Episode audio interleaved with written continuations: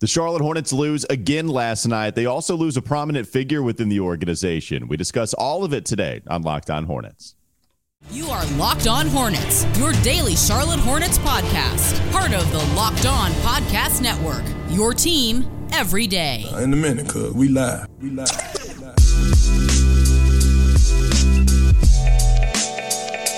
It's Locked On Hornets, part of the Locked On Podcast Network. It's your team every day. Thanks for making us your first listen. We're free and available anywhere you get your podcast, and that includes YouTube. Today's episode is brought to you by FanDuel. You can make every moment more. Right now, new customers get $150 in bonus bets with any winning $5 moneyline bet. That's 150 bucks if your team wins. Visit fanduel.com slash locked on to get started. That's Doug Branson. You can find him on his Substack, everyhornetsboxscore.com. I'm Walker Mehl. You can listen to me on WFNZ, Sports Radio 927 FM every weekday from 12 to 3 p.m. I'm coming at you from a new angle, quite literally, with where the camera is set up. I'm on the road.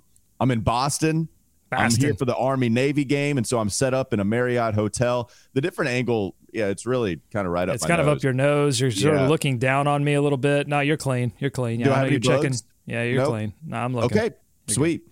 Yeah, this is weird right here. This is this is weird. This is always you've done the road thing a couple times. I've done it a few times, but it's been a while. But we're still bringing you daily content because that's, right. that's, how committed we stops. are. We're here. We're here to talk about another Hornets loss, Doug. That that's what we do. Let's we do talk it. I'm excited. losses on this podcast. it's I'm it excited. happened again they lost last night to the Chicago Bulls, 111 to 100.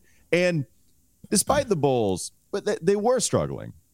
I made the joke yesterday that they were struggling right off the rip because you had a players only meeting after one game. That's the joke, but it's hilarious to me still. They had won two games coming into this contest. This is now Chicago's third straight win. So they are playing better as of late. All that to say, we still felt like this could be a get right game. I know you called it that. Mm-hmm, it was mm-hmm. not a get right game well, for the Charlotte Hornets. It was a get right game for Chicago. Well, I don't think people heard me clearly on the last episode. I said it was a get right game in the sense that the Hornets should get right to work on finding a new front office. They should get right to work on retooling this roster because what a miserable shooting night for the Charlotte Hornets that was only salvaged by a fourth quarter in which they scored 36 points. But uh, this was on the way to be, you know, Steve Clifford likes to say that this team has played well offensively this season, but if you look at the offensive rating, it's not very good. But he likes to say that there were three awful games that have dragged that offensive rating down. Well, now you know, it was on the verge of adding a fourth. I mean, I think you still add a fourth here because they only managed to score 100 points got off to a bad start before the game even tipped off because Mark Williams, who was listed as questionable with a lower back uh, bruise, contusion, uh, was declared out. And you're playing a team that has two pretty good centers and Vucevic, and then they call Andre Drummond off the bench to just gobble up a bunch of offensive rebounds. And that's exactly what he did in the fourth quarter when the Bulls needed to seal it. It was Drummond and it was Alex Caruso coming out of nowhere to get offensive rebounds. Uh, Hornets couldn't shoot. Bulls could shoot. That was the game. Yeah, it was. And they didn't even take a million three point attempts. I mean, it, the, the Hornets took 12 more three point attempts, Doug, and made two less than what Chicago did. That is an excellent recipe for you to just go ahead and lose that game with how bad they shot. Gordon Hayward, he was off to a rough start, if I'm not mistaken, just shooting wise, but then got going 10 of 18, 2 of 4 from three point range. Brandon Miller, rough shooting night from him overall. Did hit three of his six from distance, but inside that three point arc, not really falling for him, just one of eight. And then you see um, even Miles Bridges, he got off to a rough start as well. And like, so that was the thing. It they were able to salvage like some of their uh, efficiency, but it was already too late.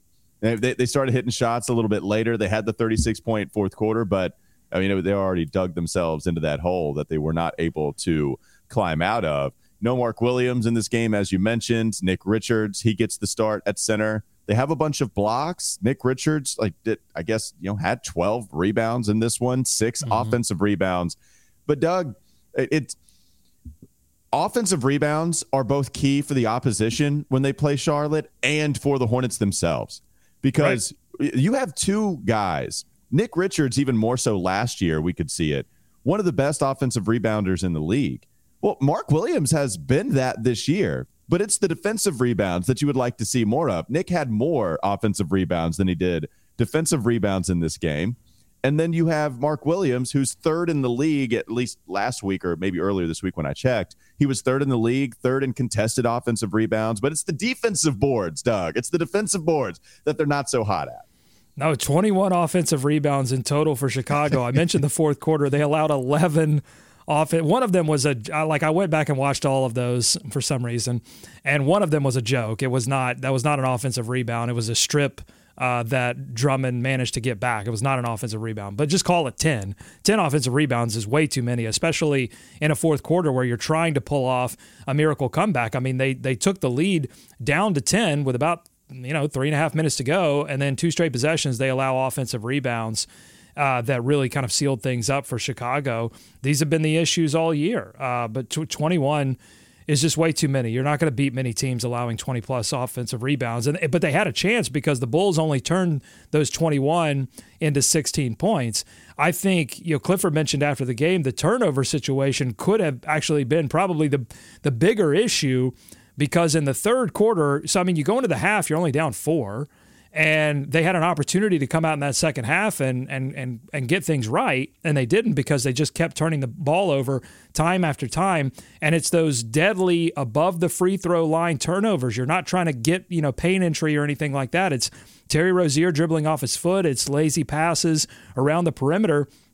And I said it in the preview. You the Bulls don't have like some kind of excellent high-powered offense. You cannot give that team easy opportunities. And there were four or five possessions where it was just free layup, free dunk for the Bulls.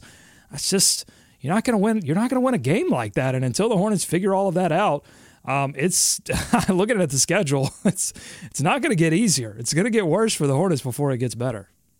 My last observation is when you go to the box score and you watch the game, you go to the box score, you take note of whatever all the things that happened and it looked like a college box score here, Doug. And oh, the okay. reason it looked like a college box score because they only went to six players with Ish oh, Smith oh, and yeah. Bryce McGowens playing about 15 minutes apiece. They had a six man rotation that Steve Clifford trusted last night. That's that is college basketball 101 where well, that's old school 90s NBA to- that's 90s NBA basketball too doing this in in early December if you go back and you know, just look at the, uh, you know, Muggsy uh, days, the Alonzo LJ days, they were only playing six or seven guys. Like that was just how, how it was done. And guys were playing, you know, 38 minutes a night.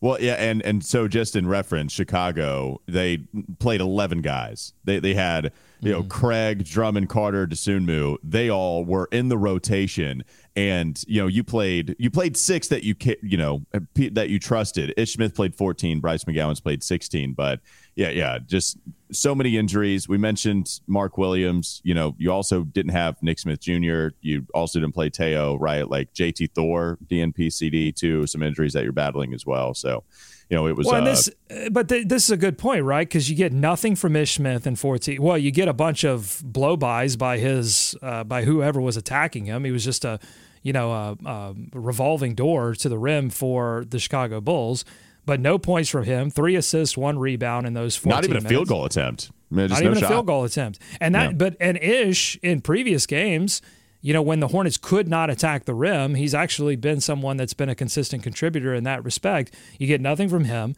You get only two field goal attempts for Bryce McGowens, who just recently started a game and looked hot from three. Couldn't find him.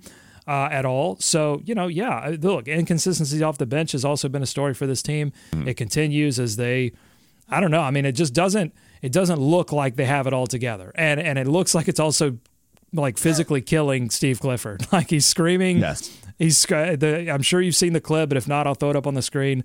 Steve Clifford screaming at Nick Richards at one point. Nick, set the bleeping screen. It um, was on a baseline out of bounds play uh, that was just a disaster. Talk about college. It looked like college. It was a disaster of a baseline out of bounds play.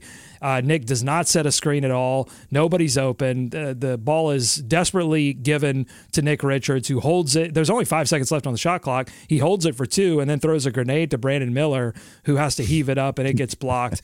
like, just, I mean. I want to hold on. I want to talk about this more. Can, can we okay. do this? And then I, yeah, I want to yeah, yeah. I want to like focus on this clip because I think it's the funniest thing that we've seen all year. Coming up next on the Locked On Hornets podcast. Oh my! I want to want to talk a little bit more about the Steve Clifford clip of him just about to lose it. Uh, just about to lose it. I, I, joked earlier this week if he had any hair, Steve Clifford would have pulled it out already. It, he would have done that in this clip with Nick Richards. And so we'll get to that in a moment. This episode is brought to you by FanDuel. As the weather gets colder, the NFL offers stay hot on FanDuel. I need to get to FanDuel because it's cold in Boston. I got off the plane and it hit me in the face. It slapped me like Steve Clifford wanted to slap Nick Richards yesterday. Right now, new customers get $150 in bonus bets with any winning $5 money line bet. That's 150 bucks if your team wins. And if you've been thinking about joining FanDuel, there's no better time to get in on the action. The app is so easy to use. There's a wide range of betting options, including spreads, player props, over-unders, even more than that. And so we could bet the buzz at some point, I would imagine. Bet We're going to bring it back we we promise. You know, I don't know if we're going to keep the promise, but they play the Toronto Raptors tomorrow. You know, maybe we can do it there. When we do bet the buzz, when that happens, we go to FanDuel because we love it so much. Visit fanduel.com slash locked on and kick off the NFL season. Also, partake in the NBA season. FanDuel, the official partner of the NFL. More locked on Hornets ahead. We really should do this because it's right up our alley as a podcast. But we should start collecting the funniest clips of the season and then have this big old fun show. We can't even keep our bet the buzz or 30 list promises, but in theory, it sounds like a good idea. This clip right now, if we were to just do a nice little checkpoint on the most comedic moments of the season, this one would be it for me. I, Steve Clifford yelling at Nick Richards, Nick, Nick, set the bleeping screen. He has had it, Doug. He is at his wits' end. There is no more wit to chur- to journey on. It is he is at his wits' end right now. Mark Williams, with all the frustration that we've had with his inconsistencies, okay? You can't go to another center. We just talked about the lack of depth, especially with all of the injuries. So you have to rely on Nick Richards to play all of the center minutes unless you want to go PJ small ball 5, but other than that, that's about it. This is it. This is what you got. You got Nick Richards, and he's not setting screens. Steve Clifford wants him to set the screens. He's going to curse at you when he wants you to set the screens. And I laughed my bleep off, Doug. I thought that clip was hilarious. and I feel bad for my head coach right now. Well, listen, I'm, I'm going to avoid any kind of Nick Richards analysis here and just really kind of stick with uh, this Steve Clifford video because if if you've ever made your parents this angry. You know that look that's in Steve Clifford's eye, and you know that facial expression that he's making, and it makes it sends a chill down your spine because you know something has changed because there's regular mad there's there's like annoyed, there's frustrated, and then there's just like regular old mad, and then there's this next level angry that you know, oops, I've pushed this person too far and I need to apologize immediately. That's where Steve Clifford's face, when he screams, you can see a subtle little shake of his head. Like his head sort of jiggles. He's screaming so loudly. And I don't even think he's screaming because if you watched the game last night, United Center, you could drop a pin and hear it. You could hear everything that Donovan was saying, mm-hmm. you could hear everything that Clifford was saying. I don't know, you know, the Bulls have killed the United Center. That was that place was rocking in the 90s and the United Center completely oh, yeah. dead just like the Spectrum Center.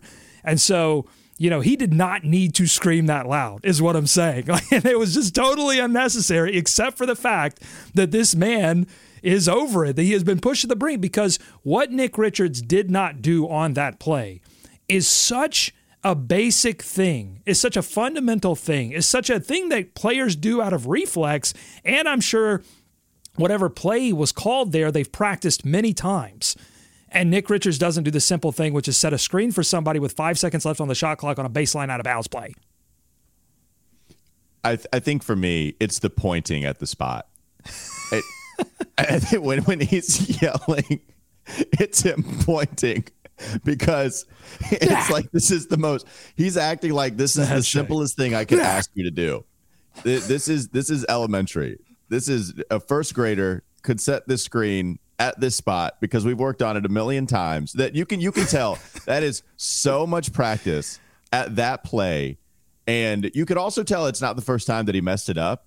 It- this this has been happening for quite a while, but it's so simple to Steve Clifford. He's saying, "Hey, go over there, cover your crotch, and rub shoulders with the your offensive player, and block the defender from the guy on ball. Do that here, and bleeping do it here." And I, I just I feel for him, and it's hilarious. The pointing, it's it's all it's all phenomenal to me. You, you know how I know he's really mad? I can see every single one of his teeth in that replay. Every single mm. one. I like a full breakdown of all of that. Yeah. Is, so so Steve Clifford, you know, maybe we can. Do, do we want to take a break and then go to the the Fred Whitfield stuff because maybe there's a Steve Clifford combo to be tied in here. What else do you want to talk about in this segment? Oh well, I was called into the uh, Hornets Twitter principal's office. I do have that on the uh, the sidebar there. I thought By, well um, when you so when when you had principal's office, I thought Nick Richards was called into the principal's office, but Oh. you were called into the principal's. o- Okay, so was somebody yelling at you to set the screen as well? Yeah, it was the principal of Hornets Twitter. I got called into his office. It's our good friend, our family member, friend of the show, family of the show, Nada Edwards. So oh, here's no. what I tweeted. Oh, no! Oh, I kind of Oh, want no, your opinion on this because you're. it- It's kind of like I got called to the principal's oh, office. Oh wait, you want to bring me into this? Yeah, yeah, yeah, no, I don't want to do any of this. because here's what happened. I got called into the principal's office. I got yelled at, and I got to I got to come home to mom and say, "Listen, here's what happened," and and get see if you're going to defend me or if you're going to take the school's side. Okay, so here's what I tweeted after after the Hornets lost. I tweeted this: Caleb Martin's 24 point, 12 rebound, double double leads the Miami Heat to a win over a nine win Raptor team. Okay. DSJ's on ball defense and vocal leadership are lauded in a close Brooklyn win over a nine win Atlanta team.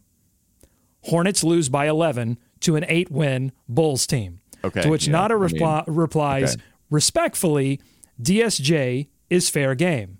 Caleb Martin is at best a cheap shot.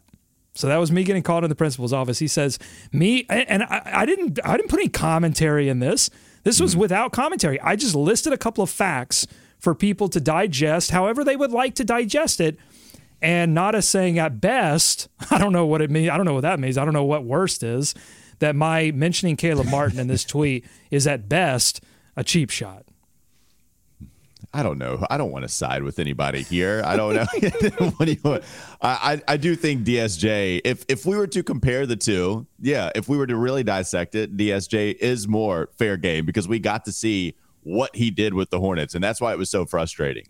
That's why it, it was frustrating in real time when we saw him go to Brooklyn. They made him a priority, and the Charlotte Hornets did not.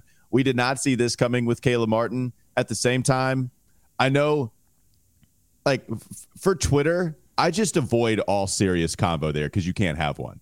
So so I imagine you do a little bit of that. It seems like that's a little bit of jokey, but also some seriousness baked into the joke.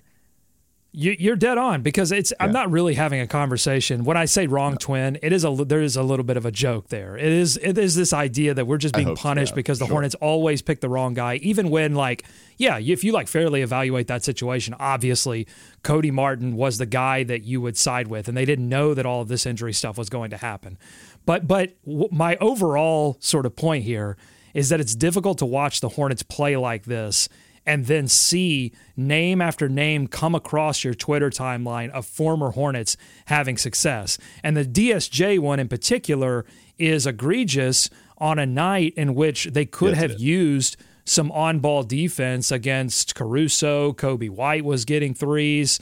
Uh, Ayo Dosunmu, they kept going under screens on Ayo Dosunmu. That guy's shooting like above 40% from three this year. It's like he's not historically a three point shooter, but if you get a scouting report on this guy this year, he's hitting three point shots and they're just going under screens like he can't shoot. And so, like, I would love some aggressive on ball defense, and they had the op- all they had to do. This is crazy to me. All they had to do was pick up the phone. And, and Brooklyn picked up the phone first. They made him a priority. Hornets offered him more money. But all DSJ wanted was the same thing that Kelly Oubre wanted. He just wanted to be wanted.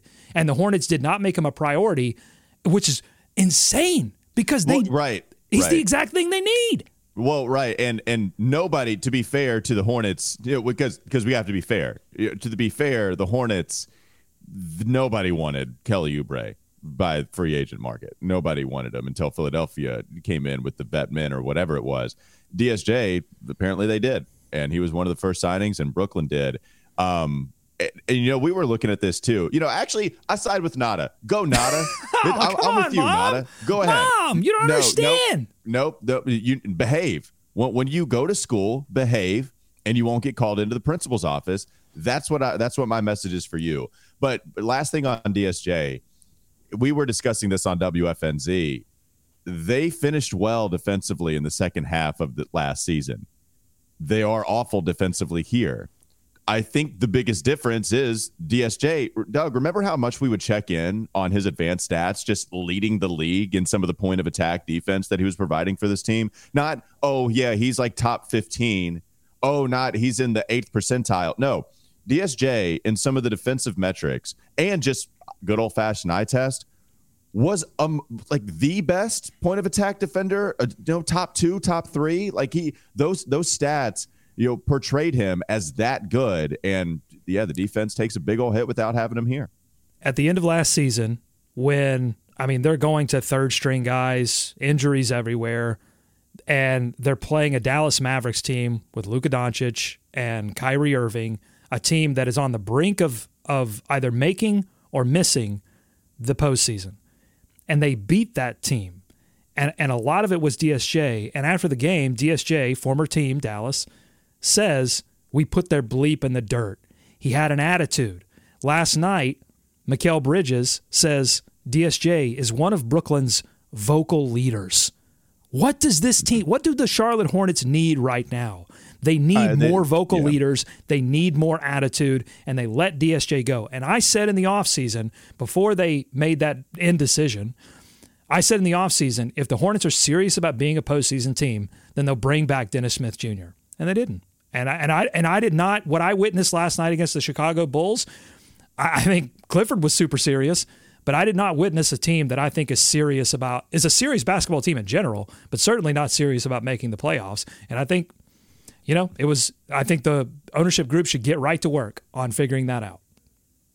So it's settled. Principal Edwards is right on this. I side with Principal Edwards. All right, whatever, go- whatever, mom. Go to your room. Coming up next on the Locked On Hornets podcast. That's how you do it. We talk about a prominent figure in team president Fred Whitfield stepping down in his role and leaving the Charlotte Hornets organization. We'll get to that in just a moment. Not before Prize Picks. This episode is brought to you by Prize Picks. And with the basketball season here, you can now pick combo projections across football and basketball with the Specials League. It's a league created specifically for combo projections on this daily fantasy sports platform, the best one in the game. Combo projections that include two or more players from different sports or leagues. For example, LeBron James, Travis Kelce, a 10 and a half combo, maybe three pointers made plus receptions. If you want to keep it local, I would go with Chuba Hubbard rushing yards and maybe Brandon Miller points. Pick the more than on that if you want to stick with the Hornets and the Panthers. Hmm. And Prize Picks also even offers a reboot policy so that your entries stay in play even if one of your players gets injured. We know how big of a deal that is if you're going to stay local here, too. For football and basketball games, if you have a player who exits the game in the first half and doesn't return in the second, that player is rebooted. Prize Picks is the only daily fantasy sports platform with an injury insurance policy. Go to prizepicks.com slash NBA and use code LOCKEDONNBA for a first deposit match up to $100. Prizepicks.com slash NBA. Use code locked on NBA for a first deposit match up to $100.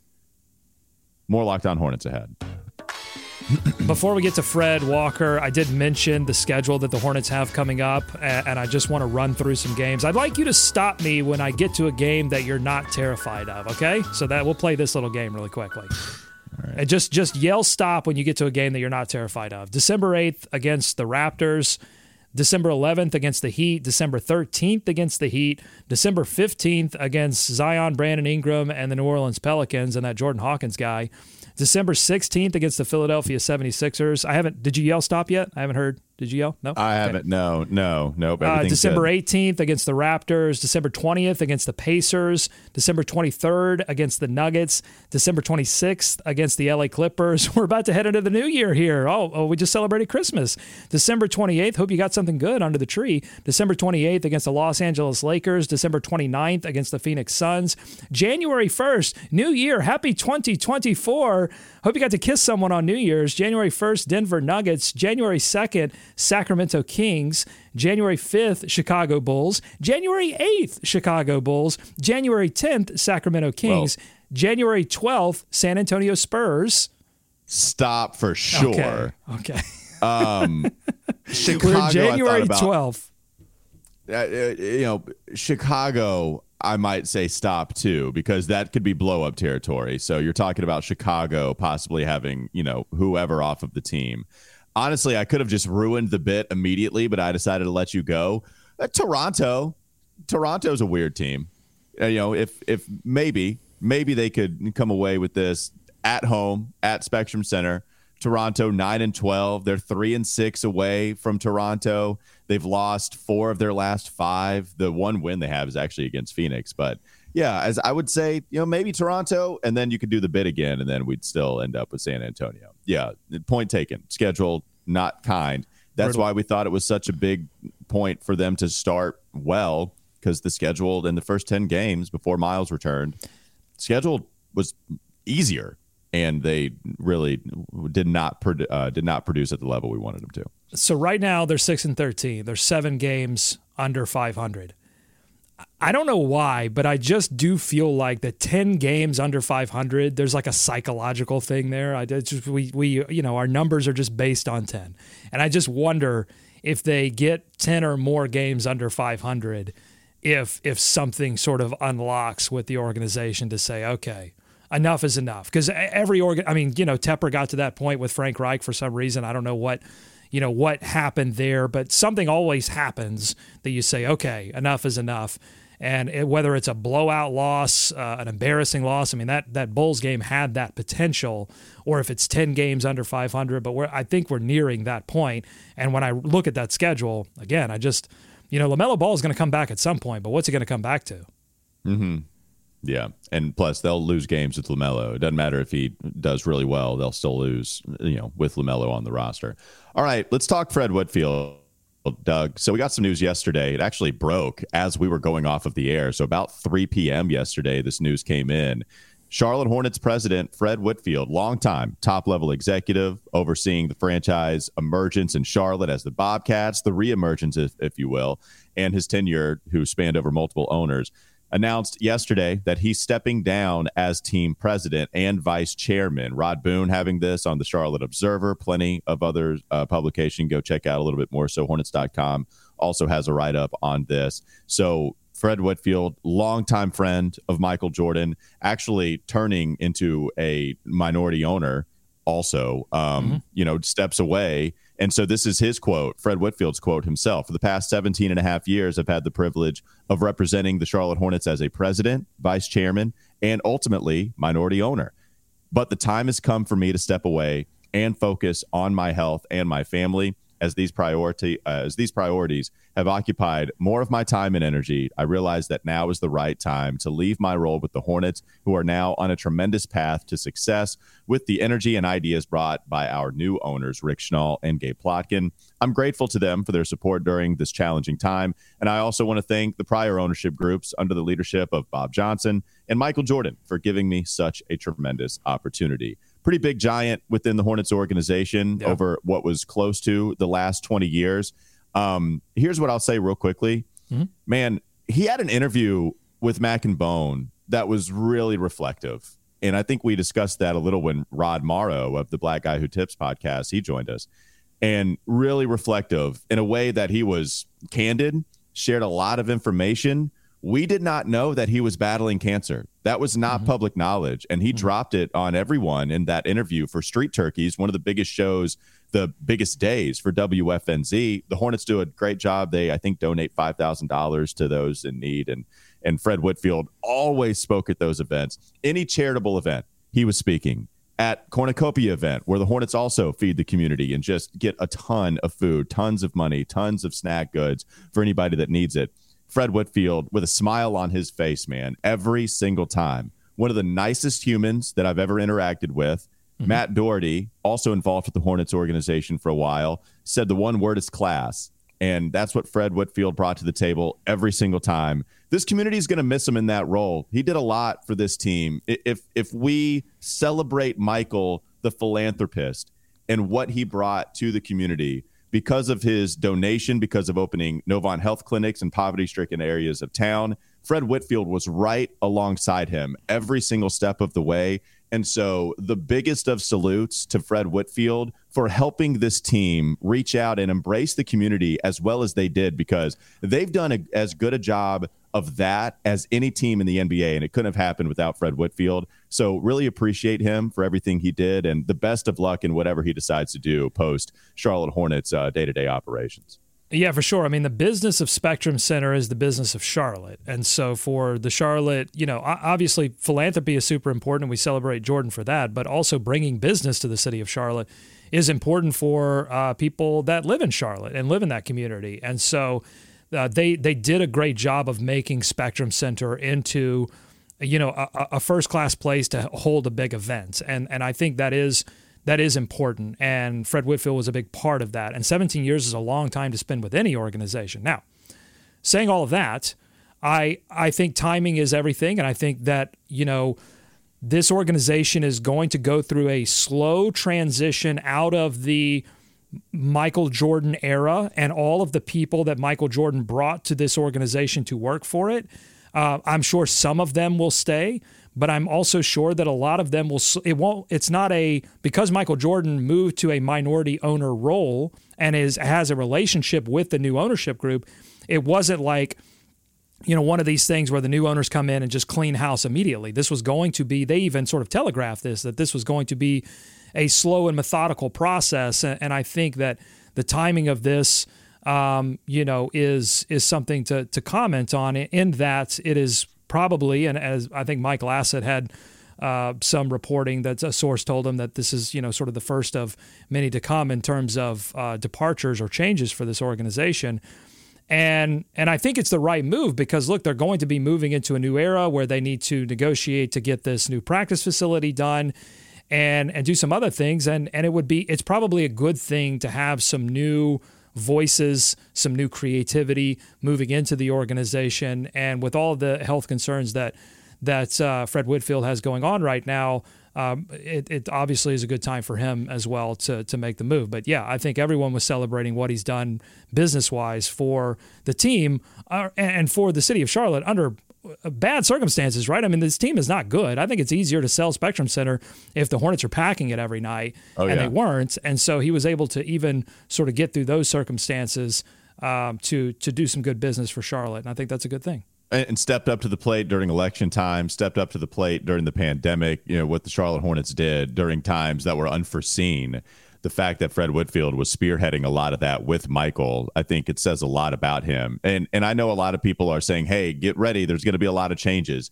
That's true. I'm not disputing that whatsoever. There's actually reporting here. You can believe it or not, but I do. It makes all the sense in the world. The timing for him, as I mentioned how reflective that interview was, yep. we did not know and then we came to know just a couple weeks ago that he had an 18 month battle, successful battle, by the way, mm-hmm. which is huge, successful battle from you know uh, battling throat cancer over the last year and a half and they kept that quiet and now i think his mom is battling some health issues and so timing yes timing might be that ownership is giving him a nudge saying hey this seems like a great time to move on for both of us that might be true it also just might be true for fred whitfield himself like he might not right. have fought on that and said hey i look, this is about it for me, at, at least with my role as it is right now.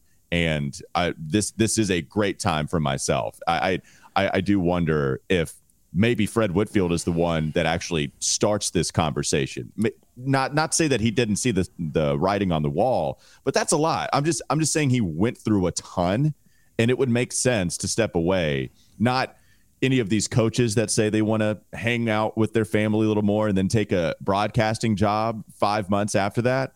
It, this this seems like he really, you know, hey, it, it would make sense for him to spend more time with whatever family that he needs to spend time with. Well, I'll also say this that uh, Michael Jordan, when he was the majority owner, was the only black majority owner in the NBA. And um, he brought a lot of diversity in uh, the executive level of the NBA via the team. And, and Fred Whitfield was a part of that.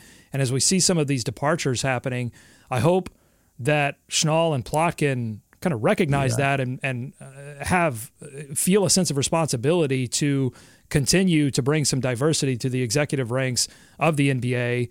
And and we talked about this when Michael Jordan stepped down as majority owner, but I think like the NBA should feel a responsibility, and other teams should feel a responsibility also um, to you know, especially in these top like executive roles, to um, you know make sure uh, that there is some some more diversity being uh, put out through the NBA. So I think we should recognize that as well.